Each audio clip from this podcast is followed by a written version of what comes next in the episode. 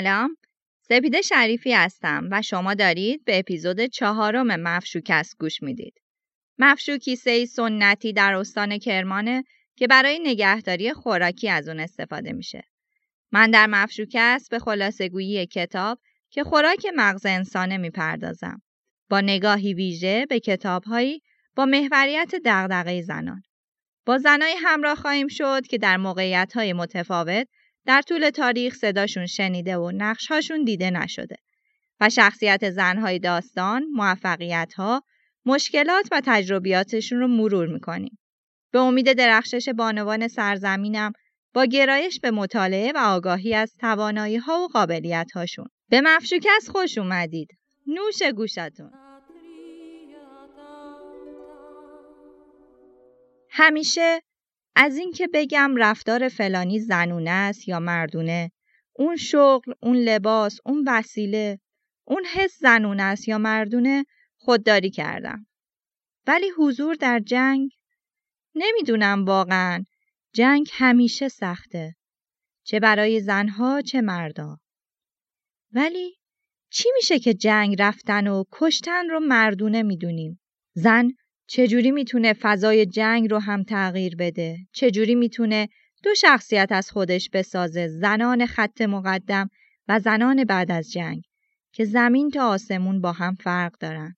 جنگ چهره زنانه ندارد کتابی که در این اپیزود در تیر ماه سال 1399 به خلاصگویی اون می‌پردازم. کتابیه که دوست خیلی خوبم محمد اشراقی سازنده پادکست سلامتزی به من معرفی کرده. سلامتزی پادکستیه که توش موارد بهداشتی رو میگه که هممون توی روزمره باهاش برخورد داریم ولی شاید ندونیم که داریم کار اشتباه رو انجام میدیم. حتما پادکست سلامتزی رو دنبال کنید. همچنین پیشنهاد می‌کنم پادکست پرچم سفید احسان طریقت عزیز که روایتی است از سیاه ترین اتفاقی که در تاریخ بشریت افتاده روایتی از داستان جنگ رو هم گوش بدید.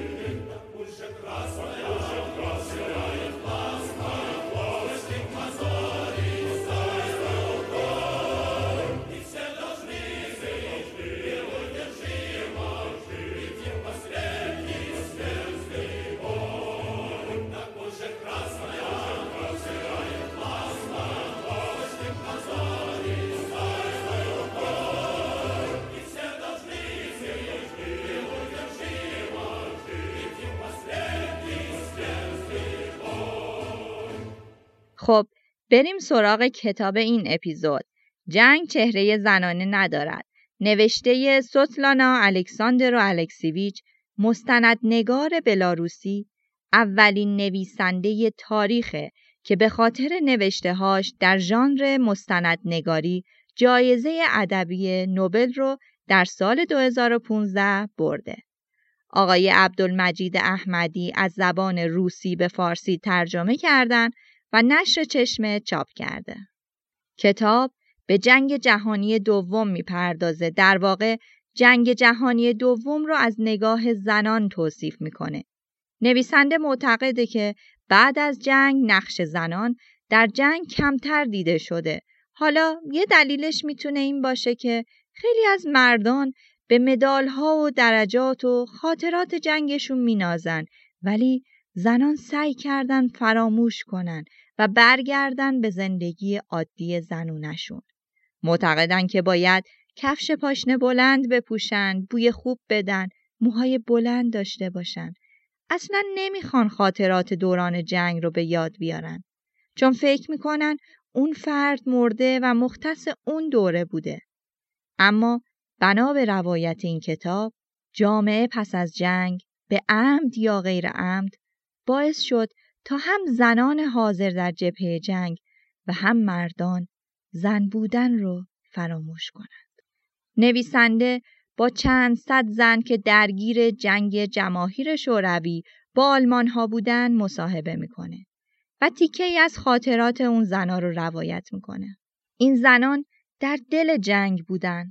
داشتیم زنهایی که در پشت خط مقدم به صورتهای مختلف همکاری می‌کردن و بیشتر توی ذهنمون اینه که پرستار بودن یا دوخت و دوز پشت جبهه رو انجام می‌دادن. ولی این زنان تفنگ به دست می‌گیرن و میرن تو دل دشمن. موهاشون رو کوتاه می‌کنن و پوتین میپوشن. خلبان میشن و پرواز می‌کنن. حتی فرمانده میشن و بر مردان فرماندهی می‌کنن. اونا جنگ رو زندگی کردن. مایه تعجبه شغلی که این زنا داشتن مسئول بهداشت، تکتیرانداز، مسلسلچی، فرمانده ادوات ضد هوایی، مینروب اما حالا زنان در مشاغلی مثل حسابداری، متصدی آزمایشگاه، راهنمای تور و معلمی فعالیت می‌کنن. عدم تطابق نقش های اون زمان و امروز جوری که گویا نه درباره خود که درباره زنان و دخترهای دیگری صحبت می‌کنن. امروز اونا از خودشونم تعجب می‌کنن اما در نگاه نویسنده تاریخ انسانی می شود و زندگی عادی گویی نور پردازی زندگی تغییر می کند.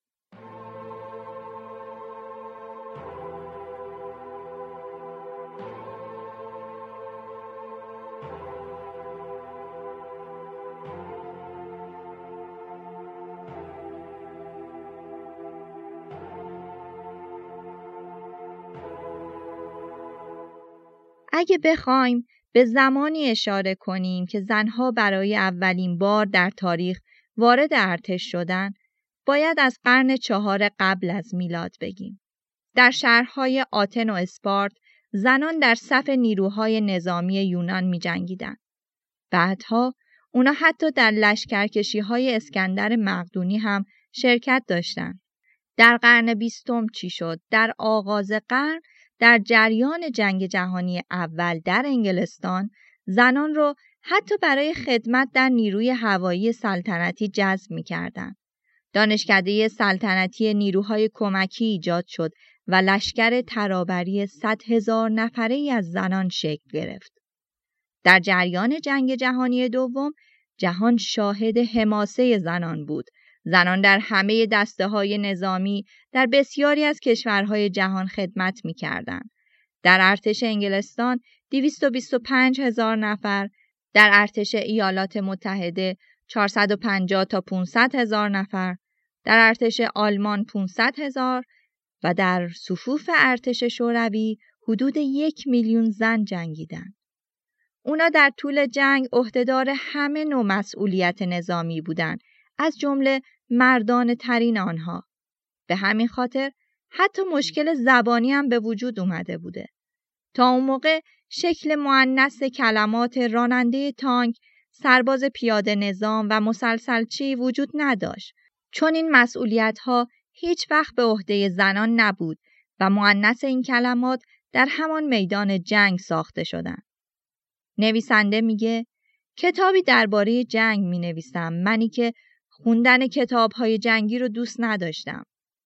ولی به این موضوع می‌پردازه که در سالهای کودکی و نوجوانی اون کتاب های جنگ اولویت مطالعه همه بوده. همه جا از جنگ صحبت می شده توی کوچه و خیابون، در جشنهای عروسی و غسل تعمید، توی مدرسه و لای بازی بچه ها. همه افراد حداقل یک یا دو تن از خانوادهشون به جنگ رفته بودن و خیلی هاشون بر نگشته بودن. همه به شدت درگیر جنگ بودن. نمی‌شد راجع به مرگ فکر نکرد. مرگ مثل سایه با مردم حرکت می‌کرد.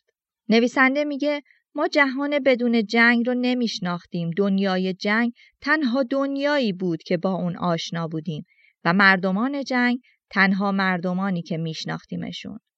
تمام جمعیت روستایی که در اون کودکیش رو گذرونده پس از جنگ از زنان تشکیل می شد. صداهای مردونه رو به خاطر نمیاره. پس تنها چیزی که براش مونده روایت های زنان از جنگه.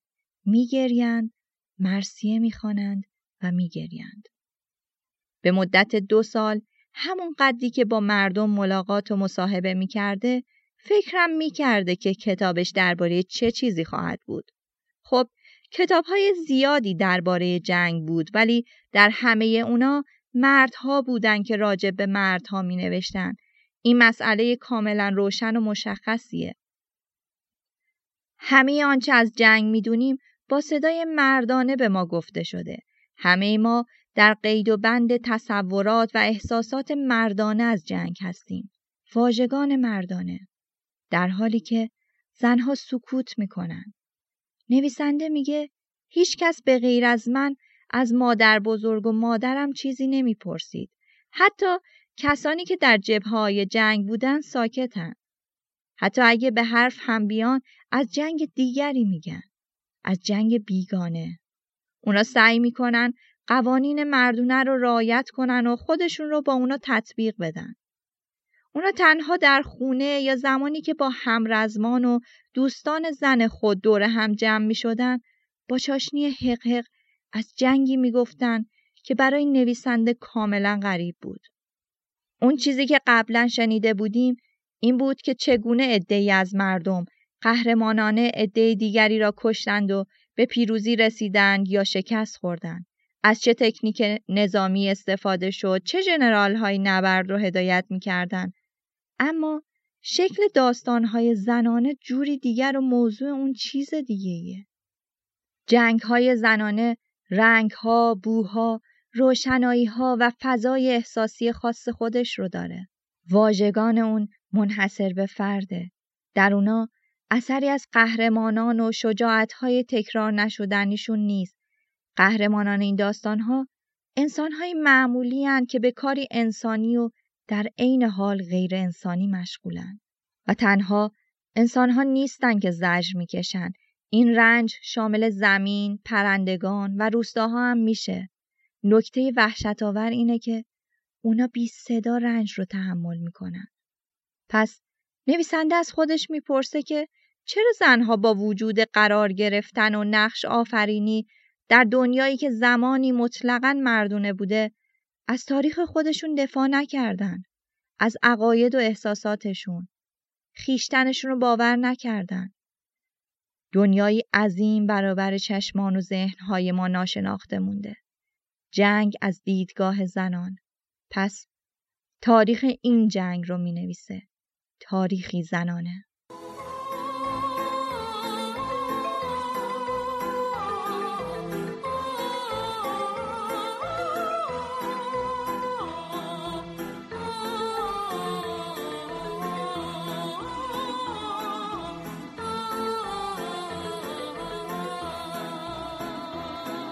پس شروع می‌کنه به مصاحبه با زنان رزمنده. این زنان ابرقهرمان نبودن. از هر قشری بودن. پرستار، آشپز، دکتر، خلبان. خیلی هاشونم نمی‌تونستن بپذیرن باهاش صحبت کنن. از یه زن خلبان می‌خواد باهاش دیدار کنه ولی قبول نمی‌کنه. و تلفنی بهش میگه که نمی‌تونه. دوست نداره خاطرات رو دوباره زنده کنه. میگه سه سال جنگیده و سه سال خودش رو زن حس نکرده. انگار بدنش مرده بود. در این مدت عادت ای در کار نبوده و هیچ احساس و میل زنانه هم نداشته. و این در حالی بوده که خیلی زیبا بوده. وقتی شوهر آیندهش بهش پیشنهاد ازدواج داد تو برلین بهش گفت جنگ تموم شد ما زنده موندیم. خیلی خوش شانس بودیم که زنده موندیم. با من ازدواج کن. میگه می‌خواسته بزنه زیر گریه فریاد بکشه بزنه زیر گوشش. یعنی چی با من ازدواج کن؟ الان؟ میونه این همه کسافت شوهر کنم؟ وسط دوده ها و آجورای سیاه؟ به من نگاه کن. ببین من تو چه وضعیتی هستم. تو اول از من یه زن بساز برام گل بیار. ابراز علاقه کن. حرفای قشنگ بزن. میگه اینقدر دلم می‌خواد یه کسی این کارو برام بکنه. اینقدر منتظر چنین لحظاتی هستم.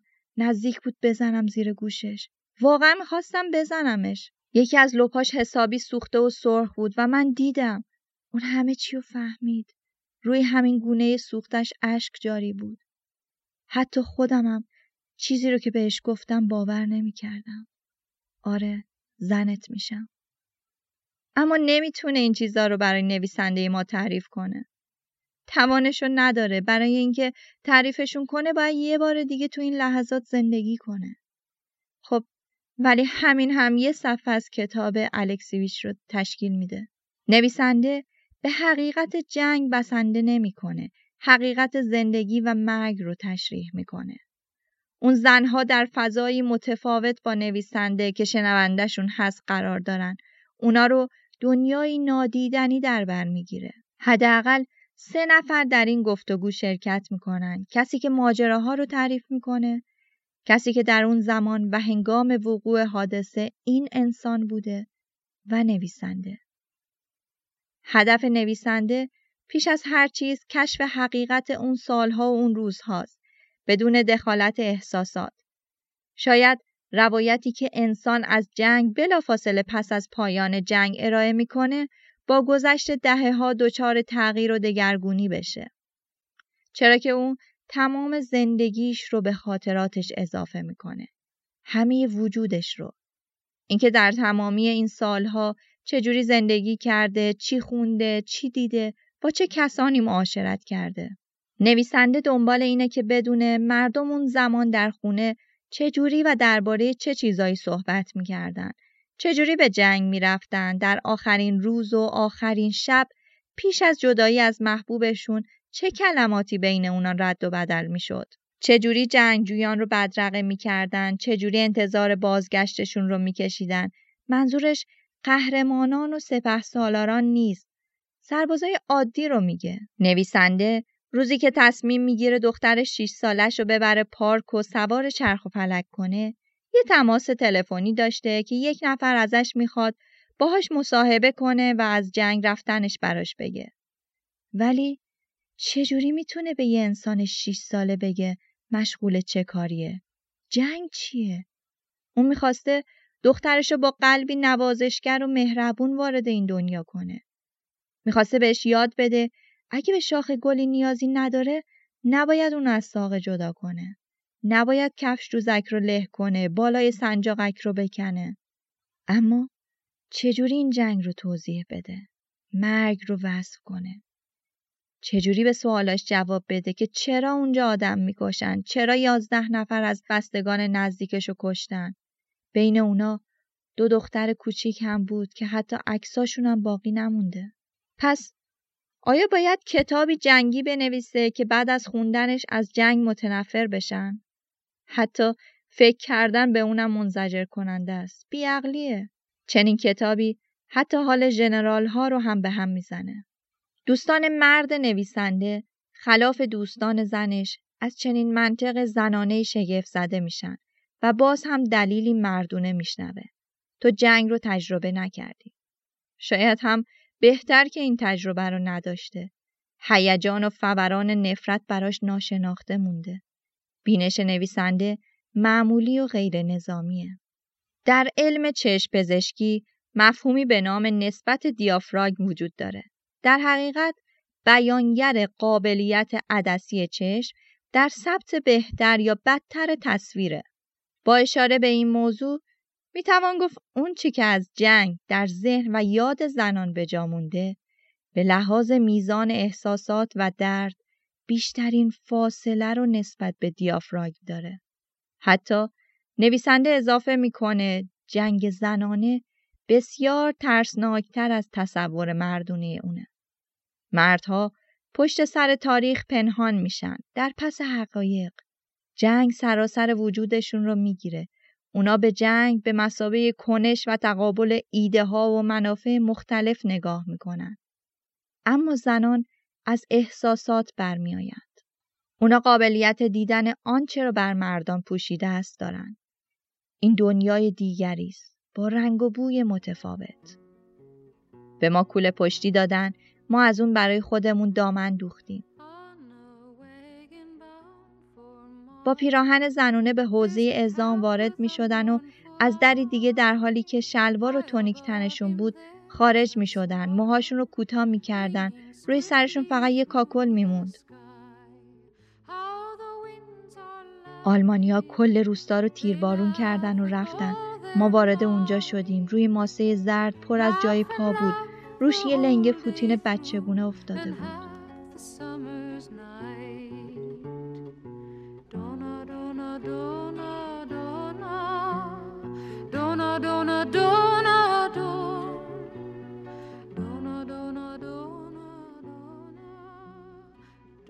اینا تیکه هایی از گفته های زنان و مردان جنگ بود. نویسنده میگه بارها بعضی از اظهار نظرها به خصوص نویسندگان مرد من رو ناراحت می‌کرد.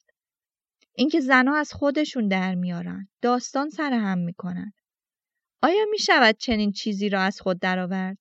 از کجا می‌توان کپی برداری کرد؟ اگر از کسی یا جایی بتوان کپی برداری کرد، آن زندگی است. فقط زندگی است که چنین تخیلی دارد. این مهم نبود که زنها از چه سخن می‌گویند. در صحبتاشون همواره این ایده وجود داره. جنگ پیش از هر چیزی کش داره. بعد از اون کار و فعالیت طاقت فرسا و بعد از اونم زندگی معمولیه. ترانه میخوندن و عاشق می‌شدن و موهاشونو فر می‌دادن. ولی فهمیدین چی شد؟ در مرکز همه این خاطرات این حس وجود داره. غیر قابل تحمل مردن. هیچکس دلش نمی‌خواد بمیره. غیر قابل تحمل تر از اون کشتن آدماست. چون زن زندگی میبخشه. مدت زیادی انسان جدیدی رو در بطنش حمل می‌کنه. از اون مراقبت می‌کنه و به دنیاش میاره. پس کشتن برای زنان دشوارتره. مردها اونا با کراهت زنان رو به دنیای خود یا به عبارت دیگه به قلمرو خود راه میدن. نویسنده میگه در یک کارخونه تراکتورسازی دنبال زنی میگشته که در زمان جنگ تکتیرانداز بسیار مشهوری بوده. در روزنامه های جنگی مقالات فراوانی دربارش نوشته بودند. در بخش کارگزینی مدیر کارخونه و رئیس بخش کارگزینی که هر دو مرد بودن بهش گفتن مگه مرد کمه؟ چرا شما دنبال قصه ها و رویاهای زنانه میگردید؟ میگه وارد یه خونه شدم زن و شوهر هر دو در جنگ حضور داشتن. در جبهه همدیگر رو دیدن و همونجا با هم ازدواج کردن. میگه عروسی رو تو سنگر برگزار کردن. قبل عملیات لباس سفید عروسی رو هم از چتر آلمانی ها برای خودشون دوخته بودن. شوهر مسلسلچی و زن هم بیسیمچی بوده؟ شوهر فورا همسرش رو به آشپزخونه میفرسته و میگه یه چیزی آماده کن بخوریم. همین که کنارشون میشینه شوهر دوباره میگه پس توت فرنگیت کو؟ شیرینی ها کجان؟ بعد از اصرارهای نویسنده راضی میشه کنار بشینه و اجازه بده زن با نویسنده صحبت کنه. ولی بهش گوش می‌کنه که اونطوری که بهت یاد دادم توضیح بده. بدون اشک و خورده ریزهای زنانه که دلت می‌خواست خوشگل باشی وقتی موهاتو تراشیدن گریه کردی و فلان. کمی بعد همسرش خیلی آهسته به نویسنده میگه تمام دیشب کتاب تاریخ جنگ بزرگ میهنی رو ورق می‌زد. به خاطر من میترسید. الانم نگران اینه که اون چرا که نباید به خاطر بیارم و اونجوری که نباید تعریف کنم. این اتفاقها بارها و در خونه های مختلف تکرار شده. نویسنده قبول داره که اونا زیاد گریه می‌کنن، فریاد می‌زنن بعد از اینکه اونو بدرقه می‌کنن قرص قلبشونو می‌خورن اورژانس خبر می‌کنن. اما با همه اینا بازم ازش می‌خوان که بیاد. حتما بیاد. اونا سالهای سال ساکت بودن چهل سال سکوت کردن. نویسنده در این اثر به جزئیات فراوان می‌پردازه. در این خصوص بهش نقدهایی هم شده بوده ولی چیزی که از همه بیشتر براش مهم بوده همین جزئیاته. که تدایی کننده گرما و شفافیت زندگیه. کاکلی که به جای موهای بافته شده روی سر زنان باقی مونده بود. کاسه های شیر برنج و سوپ داغ که کسی نبود اونا رو بخوره. بعد هر عملیات از صد نفر تنها هفت نفر باقی میموندن. یا راجع به اینکه چجوری بعد از جنگ نمی‌تونستن به بازار برن و ویترین های سرخ رنگ قصابی ها رو تماشا کنن. حتی به پارچه چیت سرخ رنگ هم نمی‌تونستن نگاه کنن. خیلیاشون بعد از گذشت چهل سال هنوز تو خونه هاشون نمی‌تونی هیچ چیز سرخ رنگ پیدا کنی. بعد از جنگ از رنگ قرمز نفرت پیدا کرده بودن.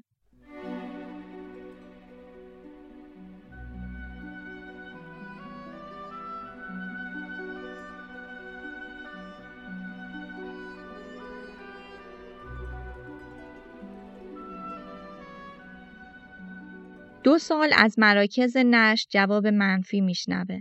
همه جا به دلیل مشابهی محکوم و رد میشه. جنگ در اون چهره بسیار وحشتناک داره. از ناتورالیسمی پررنگ رنج می‌بره. نقش برجسته و هدایت کننده حزب کمونیست در اون دیده نمیشه. خلاصه اینکه اون جنگ مورد نظر نیست. مگه اون جنگ چجوریه؟ با جنرال ها و فرمانده های با تدبیر و کاربلد؟ بدون خونریزی و کسافت؟ با قهرمانان و جانفشانی ها؟ اما نویسنده از کودکی به خاطر میاره وقتی با مادر بزرگش در مزرعه بزرگی راه می‌رفتن اون تعریف می‌کرده بعد از جنگ مدت زیادی تو این مزرعه چیزی به عمل نمیومد. آلمانی ها عقب نشینی کردند. تو این میدون با ارتش ما درگیر شدند. دو روز این درگیری ها ادامه پیدا کرد. مزرعه پر از اجساد کشته ها بود. هم آلمانی ها و هم سربازای ما. بعد از بارون انگار همه کشته ها گریه کرده بودند. یک ماه طول کشید تا مردم روستای ما همشون رو دفن کنن. سری اولی که کتاب چاپ شده قسمت های زیادی از کتاب سانسور شده بودند که نویسنده در سری های بعد به صورت یک قسمت مجزا در نشر جدید اونا رو چاپ می‌کنه. حتی مکالماتش با سانسورچی ها رو هم میاره. بخشای از این سانسورها رو براتون می‌خونم. من نیمه های شب بیدار شدم. انگار یکی خب کنارم گریه می‌کرد. من در جبهه هستم. ما عقب نشینی کردیم. در اطراف اسمالنسک. زنی برای من لباس خودش رو آورد. لباسم رو عوض کردم. تنها راه رفتم. تنها بین مردا. قبل شلوار پام بود. حالا یه لباس زنونه تابستونه تنم کرده بودم. تو همین هیروویر چیزم شروع شد. عادت ماهانه. قبلا به خاطر نگرانی شروع می شد. وقتی خیلی هیجان زده یا دلخور می شدم. حالا اینجا چی می‌تونستی پیدا کنی؟ زیر بوته ها، توی خندق، توی جنگل، روی کنده ها. اونقدر زیاد بودیم که تو جنگل جا نمی شدیم. ما گم شده بودیم. فریب خورده بودیم. دیگه هیچ کس رو باور نداشتیم. هواپیماهامون کجان؟ تانکامون کجا بودن؟ هر آنچه پرواز می‌کرد، میخزید و بمباران می‌کرد، مال آلمانی ها بود. من تو چنین وضعیتی اسیر شدم. یک روز قبل از اسارت هر دو پام شکست. دراز کشیده بودم و مجبور شدم ادرار کنم.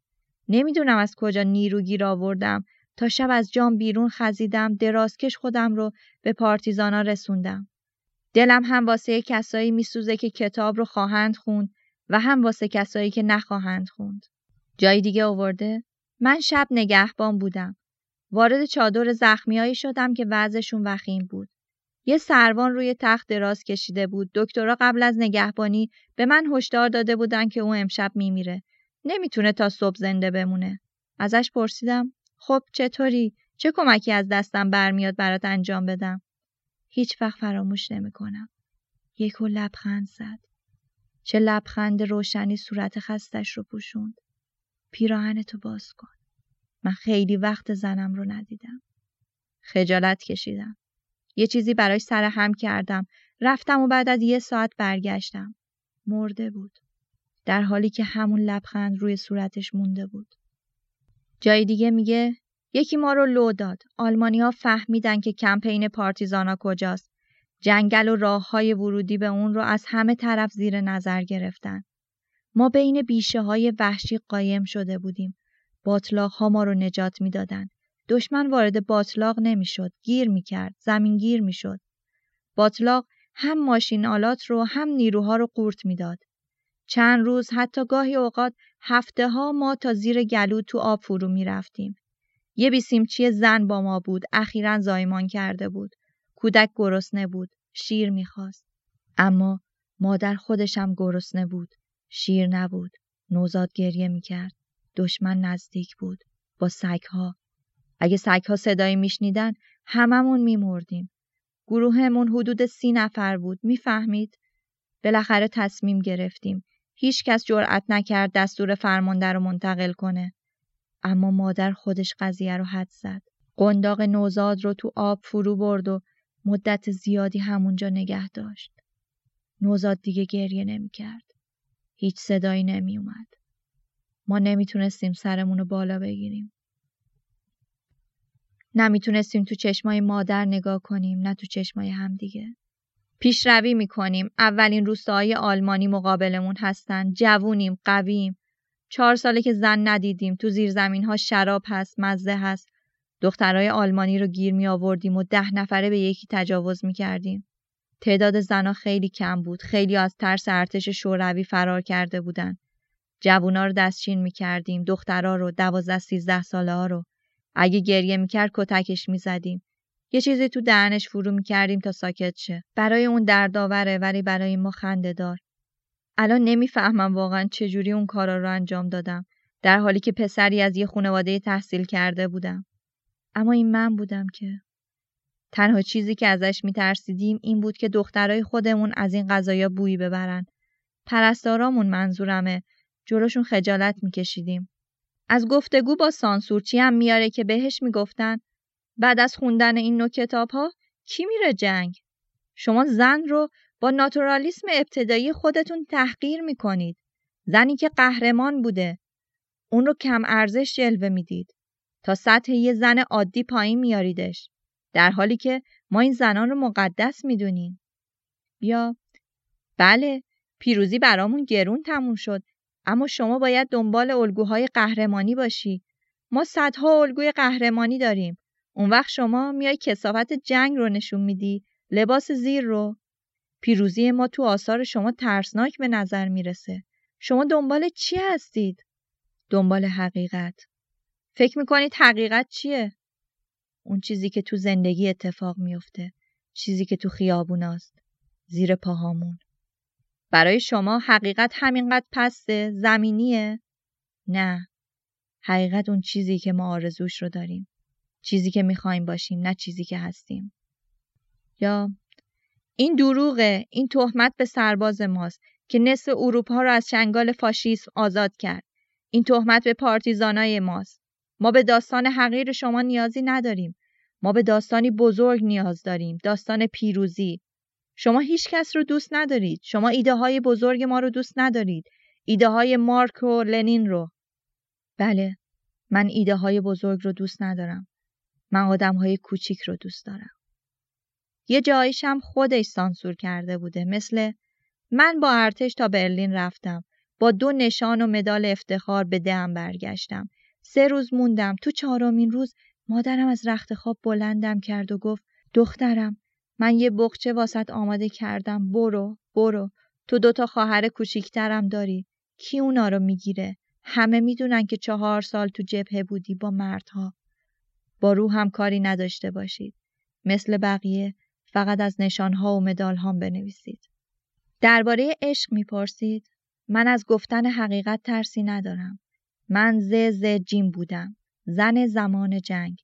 تو جنگ همسر سربازا بودم زن دوم زن غیرقانونی.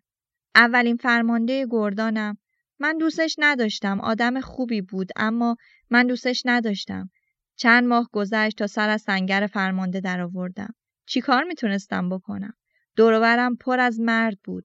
بهتر بود با یکی زندگی می‌کردم تا اینکه از همشون میترسیدم. خود درگیری و عملیات به اندازه زمان بعد از عملیات برام وحشتناک نبود. خصوصا زمانی که می‌رفتیم استراحت یا تجدید قوا.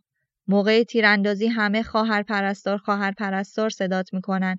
اما همین که درگیری و عملیات تموم میشه هر کدومشون میرن تو نخت. میترسی شب از سنگرت بزنی بیرون. این چیزا رو دخترای دیگه هم براتون گفتن یا جرأت نکردن اعتراف کنن؟ فکر می‌کنم خجالت کشیدن. سکوت کردن اونم غرور دارن دیگه اما همه چیزایی که میگم اتفاق افتاده. چون دوست نداشتیم بمیریم. خیلی بده اگه تو جوونی بمیری. خب مردان براشون سخته چهار سال بدون زن سر کنن. تو ارتش ما خیلی معذرت می‌خوام ولی فاحش خونه وجود نداشت و قرص بارداری هم به کسی نمی‌دادن. شاید جاهای دیگه فکری به حال این قسمت جنگ کرده بودن اما ما چنین چیزی نداشتیم. چهار سال تمام فرمانده ها می‌تونستن به خودشون اجازه بدن که با زن استراحت کنن ولی سربازای عادی نه. قوانین نظامی و از این چرت و پرتا. اما در این باره همه سکوت می‌کنن. اگه در این باره حرفی بزنی پذیرفتنی نیست نه؟ من به عنوان مثال تنها زن گردان بودم و تو قرارگاه عمومی زندگی می کردم. کنار مردها یه گوشه ای رو تو خوابگاه به من اختصاص دادن. به اصطلاح گوشه مجزا از بقیه. آخه چطور می‌تونستم مجزا از بقیه زندگی کنم وقتی مساحت کل خوابگاه 6 متر مربع بود؟ خواب که بودم هی دستمالی می‌کردن. من بلند می‌شدم و با دست از خودم دفاع می‌کردم. می‌زدم تو گوشه یکی به یکی دیگه پس گردنی می‌زدم. وقتی مجروح شدم فرستادنم بیمارستان. اونجا هم طبق عادت تو خواب دستم رو تو هوا تکون می‌دادم و انگار از خودم دفاع می‌کردم. یه بار پرستار نصف شب منو بیدارم کرد و گفت چت شده؟ خب این چیزا رو که نمی‌تونستی برای کسی تعریف کنی. دومین فرمانده گردانم دوستش داشتم و باهاش می‌رفتم عملیات. دوست داشتم کنارش باشم. دوستش داشتم. اما اون زن و دو تا بچهش رو دوست داشت. عکساشون رو بهم نشون می‌داد. منم می‌دونستم که بعد از جنگ اگه زنده بمونه برمیگرده پهلوی خونوادش. برمیگرده شهر کالوگا. خب که چی؟ ما لحظات خوشی با هم داشتیم. چقدر با هم و کنار هم خوشبخت بودیم. از عملیات برگشتیم. درگیری وحشتناک و سنگینی بود. اما ما زنده موندیم. اواخر جنگ حامله شدم. خیلی می‌خواستم بچه دارشم اما دخترمون رو تنهایی بزرگ کردم. اون به هم کمک نکرد. هیچ کمکی. نه نامه ای نوشت. نه هدیه ای فرستاد. نه حتی کارت پستالی. جنگ تموم شد و با جنگ عشق هم به پایان رسید. مثل ترانه. اون رفت پهلوی همسر قانونیش، پهلوی بچه هاش. برای من فقط عکسش رو به یادگار گذاشت. من نمی‌خواستم جنگ تموم شه. واقعا گفتن این حرف وحشتناکه. اینکه صندوقچه قلبت رو باز کنی. من دیوونه بودم. عاشق بودم. می‌دونستم که عشقم با جنگ تموم خواهد شد. عشق اون اما در هر صورت بابت اون دقایق و احساسات زیبایی که بهم به هدیه داد ازش متشکرم. بابت صعود به قله احساسات. اخیرا فهمیدم که فوت کرده خیلی گریه کردم. من و دخترم حتی به این خاطر با هم جر و بس کردیم. نمی‌دونم چرا گریه می‌کنی. اون برای تو خیلی وقته که مرده. اما من همین الانم دوستش دارم. همیشه از جنگ به عنوان بهترین سالهای زندگیم یاد می‌کنم. چون اونجا خوشبخت بودم. فقط خواهش می‌کنم فامیلم رو نیار تو کتابت به خاطر دخترم. کتاب پر از خاطرات شیرین و تلخ این زنان. با خیلیاش اشک میریزی. یه جاهای خندت می‌گیره. خیلی جاهاش خودتو می‌ذاری جای اون زنها. آیا می‌تونستی دووم بیاری یا اگر تو اون موقعیت بودی چی کار می‌کردی؟ می‌خونی، می‌بینی و میچشی اتفاقهایی رو که توی اون جنگ رخ داده. عاشق شدنا، ازدواجهایی توی سنگر، خرابکاریا، جسارت زنان توی میدون جنگ، اصرارشون برای خدمت به میهن، دزدکی وارد خط مقدم شدنا، حمایت های سربازای مرد از زنان، دلداری دادن های سربازای زن به مردان. وای که باید این کتاب رو خون. باید خط به خط این کتاب رو زندگی کرد.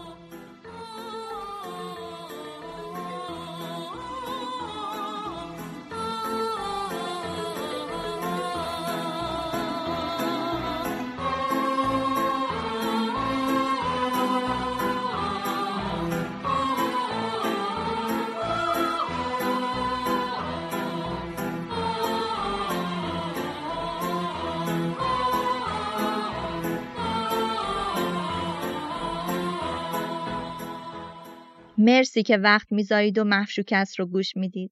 راه حمایت از مفشوکست معرفی به دوستاتونه. مفشوکست رو می‌تونید در همه اپلیکیشن های پادگیر مثل Castbox، Google Podcast و دیگر اپ ها گوش بدین. برای من کامنت بذارید. خوشحال میشم از نظرات و پیشنهاداتتون استفاده کنم. لازمه که بگم هر اپیزود مختص یک کتاب خاصه و اگر اپیزودی چند قسمتی بشه اول اپیزود اعلام خواهد شد. به امید روزی که هیچ کجا جنگی نباشه و صلح و آرامش برقرار بشه. تا بعد.